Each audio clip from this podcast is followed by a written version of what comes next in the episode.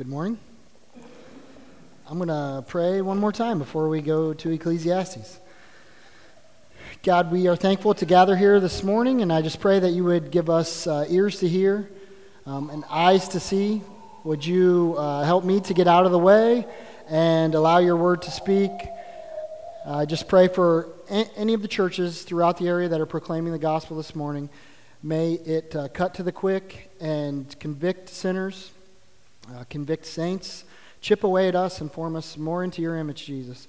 We thank you for who you are and what you have done on the cross, and we give you the praise for even being able to gather here this morning. We thank you for it. In Jesus' name, amen.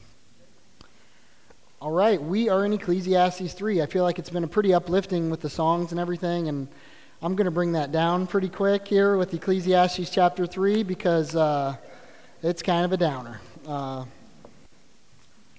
so we have gone we've worked our way through the first couple chapters of Ecclesiastes, and we're listening to the preacher, whoever that is. Could be Solomon, could be someone else.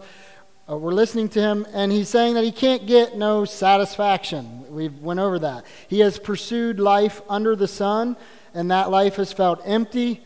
It's felt void of purpose. And we have learned that if we, like the preacher, uh, want to find purpose in life, we must look past the sun. Can't just focus on what's under the sun. Uh, then we moved through the rest of chapter 1 and 2, and we looked at how the preacher uh, chased different means to try to be satisfied. He chased education, he chased pleasure, he chased hard after work and trying to build something uh, to try to bring about some amount of fulfillment. And then all of it, all, all the pursuits fell flat. Everything just felt empty. And it left him saying that apart from God, there is no enjoyment in life. And remember, this is somebody that has all the means that it takes to enjoy life. Like, humanly speaking, he's got all the money, all the women, he's got all the, the, the toys, everything there to enjoy life. And he says it, it's empty and it's void with, apart from God. Uh, if you remember my sermon, my first sermon in Ecclesiastes, that's somewhat of a miracle if you can remember it. I really can't even hardly remember it. But in that sermon, I said that there were three main ways that scholars are viewing the word uh, vanity. When you see the word vanity in um, Ecclesiastes, one is that they say it means that it's vapor, and one is meaningless. Vapor is translated into meaningless, and one is perplexing. And the, the difficulty with this, and, and the hard part about deciding what does the word vanity mean because it comes up so much in, in this book is that they all kind of make sense and they all feel like they're very much alike.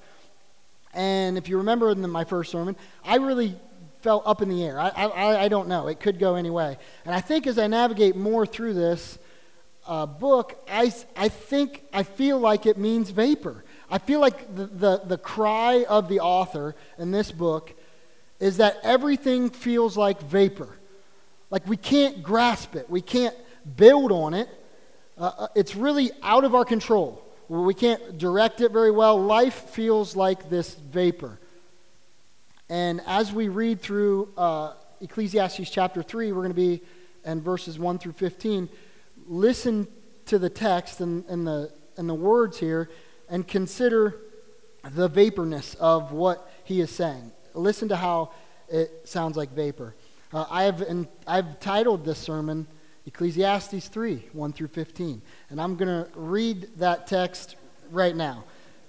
It says, For everything there is a season and a time for every matter under heaven a time to be born and a time to die, a time to plant and a time to pluck up what is planted, a time to kill and a time to heal, a time to be to break down and a time to build up, a time to weep and a time to laugh time to mourn and a time to dance, a time to cast away stones and a time to gather stones, a time to embrace and a time to refrain from embracing, a time to seek and a time to lose, a time to keep and a time to cast away, a time to tear and a time to sow, a time to keep silence and a time to speak, a time to love and a time to hate, a time for war and a time for peace.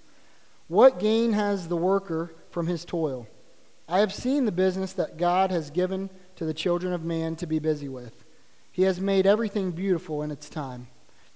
Also, he has put eternity into man's heart, yet so that he cannot find out what God has done from the beginning to the end. I perceive there is nothing better for them than to be joyful and to do good as long as they live. Also, that everyone should eat and drink and take pleasure in all his toil. This is God's gift to man. I perceive that whatever God does endures forever. Nothing can be added to it, nor nothing taken from it. God has done it so that people fear before him. That which is already has been, that which is to be already has been, and God seeks what has been driven away. So, uh, as we work our way through the, those 15 verses today, I would like us to just consider a few questions. I'm going to work with these three questions here. I'm going to work my way through. Here's the three questions. Spoiler alert right up front. What are you going to do? That's my first question, like for you to consider this morning. What are you going to do? The second question, who are you going to trust? And the third question is, where are you going to turn? So as we work our way through and we consider the vaporness of this text, the mist that it's like, the first question consider is, what are you going to do? Uh, the words that we just read there, the, the words of the preacher in Ecclesiastes, they echo those words of James, of James in James chapter 4. Jimmy, I don't know, I feel like he touched on this, or he preached probably, he probably did more than touch on it. He probably preached right through it, and I wasn't paying attention. But James chapter 4, verses 13 and 14. Listen to this. Come now, you who say today or tomorrow, we will go into such and such a town and spend a year there and trade and make profit. Yet you do not know what tomorrow will bring. What is your life? For you are a mist that appears for a little time and then vanishes.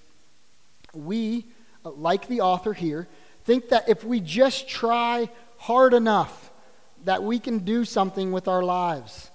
That, like we're going to be remembered as just somebody. We're, we're going to make a difference. Uh, look at us go. We're making our way. We're, we're building something that's going to last.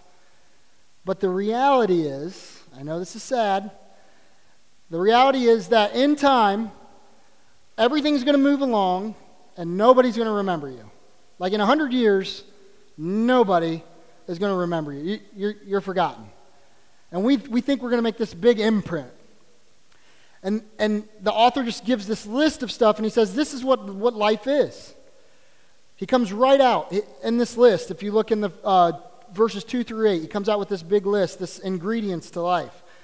And, and the list starts out with the big one in verse number 2, like the most monumental one. He says, There's a time for every matter under heaven, a time to be born, and a time to die.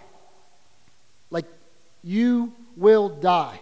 I always appreciate Matt Chandler's when he says, when he's preaching to his congregation, he's like, I'm either going to be at every one of your, I'm, I'm going to your funeral or you guys are coming to mine. Like, there's no way out of this. You're going to die.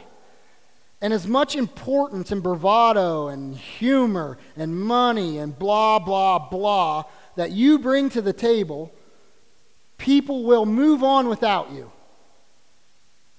This will go on without you because people have been dying since sin entered into the world. This, this isn't new. Everybody's been dying. And, and if you haven't read the whole book here, sin entered in pretty early on. So people have been dying for a really long time. They're going to die for a really long time after you. This is the pattern of life. And in all of our effort to make something of ourselves and to try, to, try to control things, we are left with these eight verses in Ecclesiastes. These, this list of things that make up life. A time to plant and pluck, build and break, ki- kill and heal, weep and laugh, mourn and dance, cast away and gather, embrace and refrain, seek and lose, keep and get rid of, tear and sow, speak and keep silent, love and hate, a time for war and peace. You may feel like your life is like really focused on one of these, but in the scope of things, this is your life. Like right now, keep and get rid of. I, run a thrift store. That's the whole blasted lot of my life is keeping and get rid of stuff. But really, this is the whole ingredient of my life right here. When, when it's over, this is what it'll look like. There is a rhythm to life that has happened for decades and centuries before you, and that as long as God tarries, will go on for centuries after you. There is a toil to this life, and there is absolutely no way that you can get out of it. There's nothing you can do about it. I read these lyrics to this song. I don't even know if I'm saying this person's name right. Stacie Orrico. It's a song, There's Got to Be More. This is the lyrics. This kind of expresses the angst of that. I've got it all, but I feel so deprived. I go up, I come down, and I'm emptier inside. Tell me what is this thing that I feel like I'm missing, and why can't I let it go? There's got to be more to life than chasing down every temporary high to satisfy me, because the more that I'm tripping out, thinking there must be more to life, well, it's life, but I'm sure there's got to be more. I'm always waiting on something other than this. Why am I feeling like there's something I missed? People want more out of life. And they have this feeling as if there, there is more out there. And here's the reality that is set in on the author of our text this morning there isn't. There isn't more. I know it sounds like an episode of Seinfeld where it's just like, ah, whatever, like there's nothing to do. This is it. But that's it. This, this is our lives. Every year has a winter. And in Ohio, it's half of the year long. Every week has a Monday. Every day you have to go to bed. Every hour you are left alone with yourself, feeling this weird tension that this rhythm of life is frustrating. There's, there's, there feels like there should be more, and there isn't. And as soon as you get to the next thing, it feels like there should be something else. And like the author says in, in verse number 9, what gain has the worker from his toil? We're left with this. What are we going to do with that? Uh, you're going to school so that you can get the job. Or maybe you already have the job. Or maybe you're eating dirt in the job that you have right now because it's going to get you to the job that you want. And you've got a little family. Or maybe you're daydreaming about a little family that you want to have. You're going to put in 30, 40, 50, maybe even 60 more years of family cookouts and doctor's appointments and fireworks shows. Who cares? And going to church and going to get coffee. How many coffees are we going to get? I feel the same way. I'm, on again, off again. There's frustration. There's school functions. How many Christmas plays are we going to watch? There's ball games. I mean, you can only take so many. Uh, like, so what? Somebody hit a buzzer beater. Are we going to get excited again? What gain is there from all of this? The preacher says in verse 10 that I've seen the business that God has given to the children of men to be busy with. And this is it. Like, this is it. There's really not more. What are you going to do with that? Are you going to make a million dollars? I mean, and some of you are like, a million? He has no idea how much I'm sitting on right now. Let me tell you what, it's a lot more than that. Who cares? What are you going to do with it? Sit on it? You're going to sit on a million dollars? You're going to retire? You're going to buy a, a beach? You're going to buy a beach house? If you buy a beach house, let me know. Uh, I would like to be able to. But there is a rhythm here that we can't escape. And what are you going to do? What are you going to do about it? And as you're, you're looking to do what you do, you, you turn around and, and you're trying to find something, and you're trying to find someone to, to fix all of this and to help with all of this. And that brings me to my next question Who are you going to trust? If we're stuck in this rhythm where it's like, man, this is just, this is it, really, seriously, who are you going to trust? Who, are you going to turn to and trust? We are given these verses, and they really can be discomforting. Like, this, this is it? There's no big thing. There's no big next thing. You mean when I get to the next thing, I'm going to feel just as disappointed as I did with this thing? Like, this is it? And on top of that, uh, we are left to feel like we have very little control over our lives. The first part of verse 11 says, He has made everything beautiful in its time. God turns the seasons, He controls the outcome, He's responsible for where we are in a given moment. So, what, what is that for me? It's like when Paul addresses the crowd in Acts 17. He tells them that God has determined allotted periods and boundaries to where man would live. He's in control of the nations, He's in control of where you live right now. He makes everything beautiful in its time. And that can really push us to the brinks. And those moments where we feel like the weight of all this, who are we going to trust? I'm going to turn to uh, Mark chapter 10 and um, read about the rich young ruler who was kind of faced with this, this same ordeal. Mark chapter 10, I'm going to read verses 17 through 22. Uh, I'm going to start with verses 17 through 20. It says, And as he was setting out on his journey, this is Jesus, a man ran up and knelt before him and asked him, Good teacher, what must I do to inherit eternal life? And Jesus said to him, Why do you call me good? No one is good except God alone. You know the commandments do not murder, do not commit adultery, do not steal, do not bear false witness, do not defraud, honor your father and mother. And he said to him, Teacher, all these I have kept from my youth. So we know by all the gospel accounts, putting them together, that this man that approached Jesus was rich, he was young, and he was in charge. He, was, he had power. Rich, young, with power. That, that's a lot of big things to have all at one time. Uh, here's a guy that really has everything and he ran and knelt before Jesus, and he wanted to know what he had to do to have eternal life. He knew he couldn't have all of this wealth and all of this money and all of this power forever. Eventually, the youth is going to run out. Uh, eventually, somebody's going to be in more power. And he must have heard that Jesus has offered eternal life, so he ran to him to see how he could get in on this eternal life thing. And Jesus says, Keep the commandments. And this guy's response is, I've done that. This guy knows that that's not going to be enough. He, he can feel that there's something off. So he's kept the commandments, but he still knows like there's got to be something more to, to eternal life. And all the pursuit of wealth and power, he knows that he is unfulfilled. And he knows something feels empty, even though he's been doing this his whole life. He's been keeping the commandments, he's been honoring his parents his whole life. I've already done that.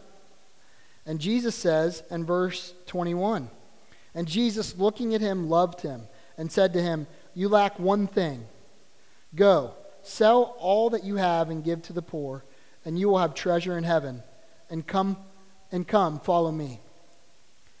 Jesus doesn't mean that if we want to have eternal life, we all must have a big auction and sell everything that we have and give all our money to, poor, to the poor. Maybe He wants you to do that. I don't like if you're working through that, you work through that with God. Maybe He wants you to have an auction. But that's not what we tell people when they come. You know, if someone comes to me and says, What do I got to do to be saved? How do I get eternal life? I'm not going to say, have an auction and sell everything you own. So, what, what, what was Jesus getting at? Jesus cuts him to the heart. He puts his finger right on the pulse of what makes this guy tick it's his possessions. And the one thing that this guy lacked was Jesus, was actually everything. He kept all the commandments, he lived this amazing life, but he lacked Jesus, and he knew it. He, he could feel it. He knows that there, there isn't any ultimate fulfillment in the stuff and Jesus says, Sell it all and follow me. And Jesus isn't saying this in some way where he's trying to, to make this guy look stupid or rub it in his face. He's not saying, Well, buddy, sell everything you have. I know you're not going to do it, so let's see if you'll go ahead and do it. It says that Jesus, looking at him, loved him. So he was, he was compassionate toward this man, yet the man would not do it. He, he sold out on eternal life for some possessions because he trusted himself more than Jesus. He wanted to keep his stuff and have Jesus. He wanted to keep his life that he has now and have eternal life tacked on to the end of what he already has going on. He trusted that his way was better than Jesus' way. And that's my question to you. Who are you going to trust? When you are faced with the reality that this life falls flat no matter how much you've done or no matter how much you will do, who will you trust? I don't care how much money you have given away. I don't care how many verses you can quote. I don't care how terrible of a car that you've driven because you're just so meek and lowly. It doesn't matter. Who do you trust with those longings in your heart, with those questions in your heart that cannot be answered by you? Who are you going to trust? Yourself? Look at the second part of, of verse 11, back in Ecclesiastes chapter 3.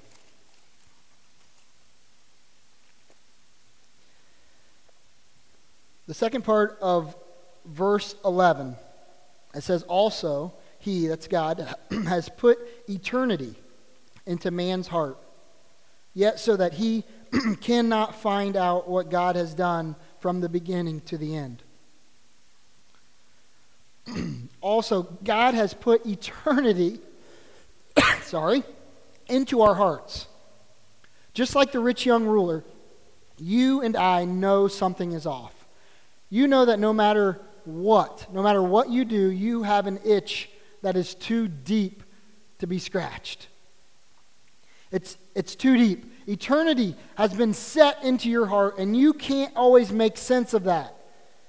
I, I will guarantee that 95% of you have laid awake at night in bed thinking about that. How can I make sense of eternity? This doesn't make any sense.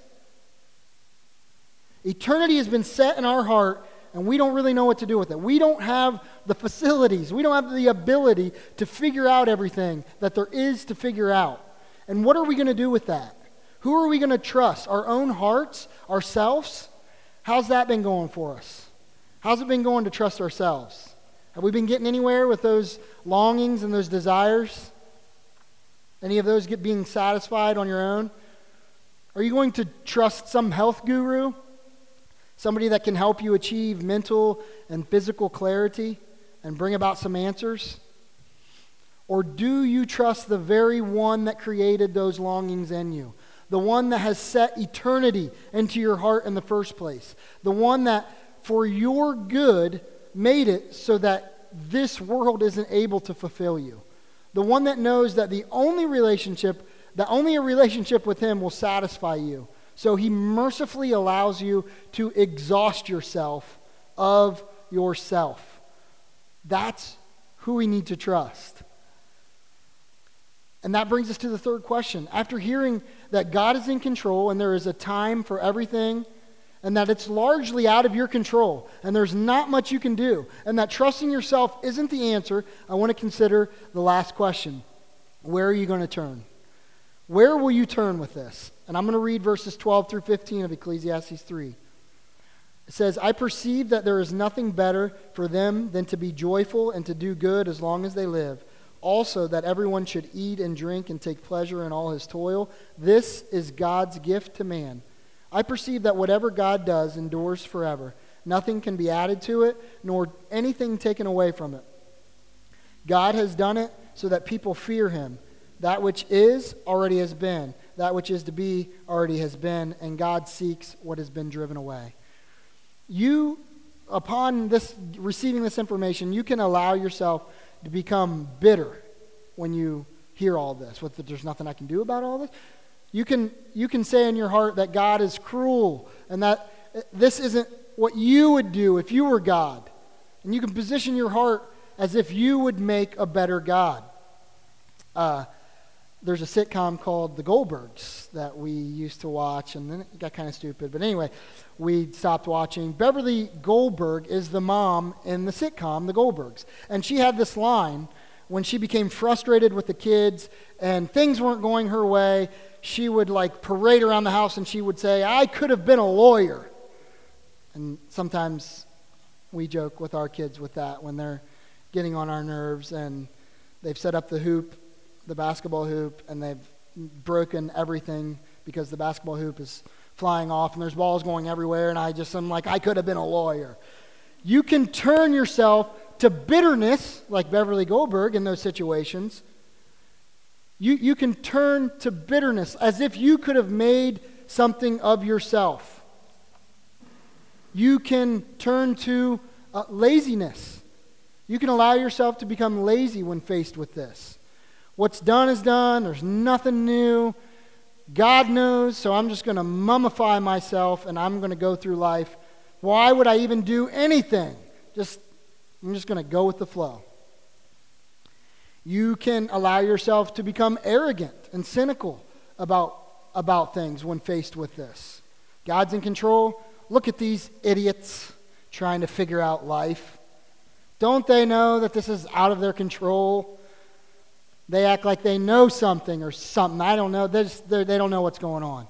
We can be pretty good at fooling ourselves into believing that our cynicism is just reverence for God, when really we're just not being moved with compassion like Jesus is. So we can go, we can turn a lot of different directions. Or we can, in humility, look at this like verse 12 says. Verse 12 says, I perceive that there is nothing better for them than to be joyful and to do good as long as they live. Also, that everyone should eat and drink and take pleasure in all his toil. This is God's gift to man. Realizing that everything is a gift from God, with that perspective, even your daily grind is a gift from God. I uh, talked to Kevin Ryan, and if you're in this room, you've probably talked to Kevin Ryan because he talks to everybody. That's his gift. I mean, he's just, he can, he can do it.